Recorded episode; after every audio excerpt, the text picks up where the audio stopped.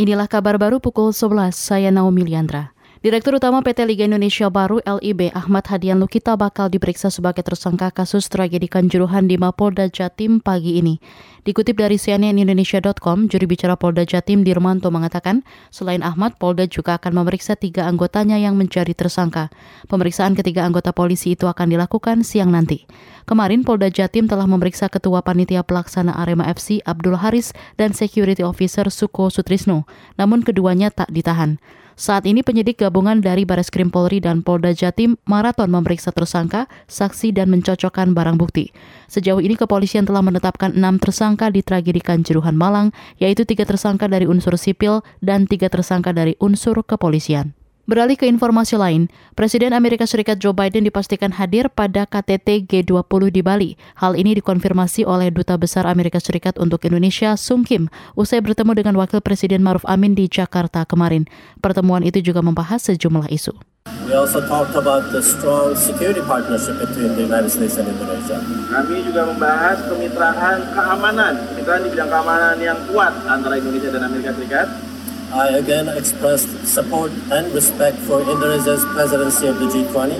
Uh, dan saya juga menyatakan bahwa saya menghormati dan mendukung uh, presidensi atau kepemimpinan Indonesia di uh, G20. Duta Besar Amerika Serikat untuk Indonesia Sung Kim juga menyampaikan apresiasi atas toleransi di Indonesia. Kim berharap negaranya bisa memperluas kerjasama dengan Indonesia.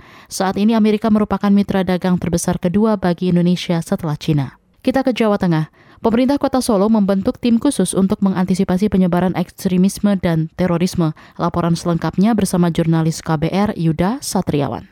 Pemerintah Kota Solo membentuk tim khusus yang bertugas menyebarkan semangat toleransi dan mencegah paham ekstremisme maupun terorisme. Wali Kota Solo Gibran Raka Buming Raka mengatakan Pemkot Solo mendeteksi ajaran ekstremisme maupun terorisme sudah menyasar ke berbagai lini. Menurut Gibran, remaja dan media sosial menjadi target kelompok tersebut menyebarluaskan ajaran kelompoknya itu. Urgent banget, no? Neng kota lain ya rumah Soalnya Solo ini beda ya, demografinya seperti ini. Penanganannya harus khusus juga. Ya. Hmm? Apakah risikonya kota Solo dibanding daerah lain lebih tinggi? Tinggi, nah. tinggi banget. Tapi bisa diatasi ya. Tenang, weh. Mas ini juga anu ya, apa istilahnya antisipasi bentuk-bentuk radikalisme baru gitu. Iya, iya, iya, iya, itu sing ada tanda-tanda menjelang pilpres ini sing penyusup penyusup baru ini loh sing tadi tak bilang di kegiatan-kegiatan anak muda ya lebih lanjut, Gibran mengingatkan menjelang pesta demokrasi atau pemilu, kelompok tersebut akan semakin intensif. Sejumlah modus penyusupan, tegas Gibran sudah diketahui aparat keamanan. Pemkot membentuk tim khusus tersebut terdiri dari Forum Kerukunan Umat Beragama atau FKUB, organisasi remaja dan lintas etnis, serta instansi terkait. Dari Solo, Jawa Tengah, Yuda Satriawan, KBR. Demikian kabar baru KBR, saya Naomi Liandra.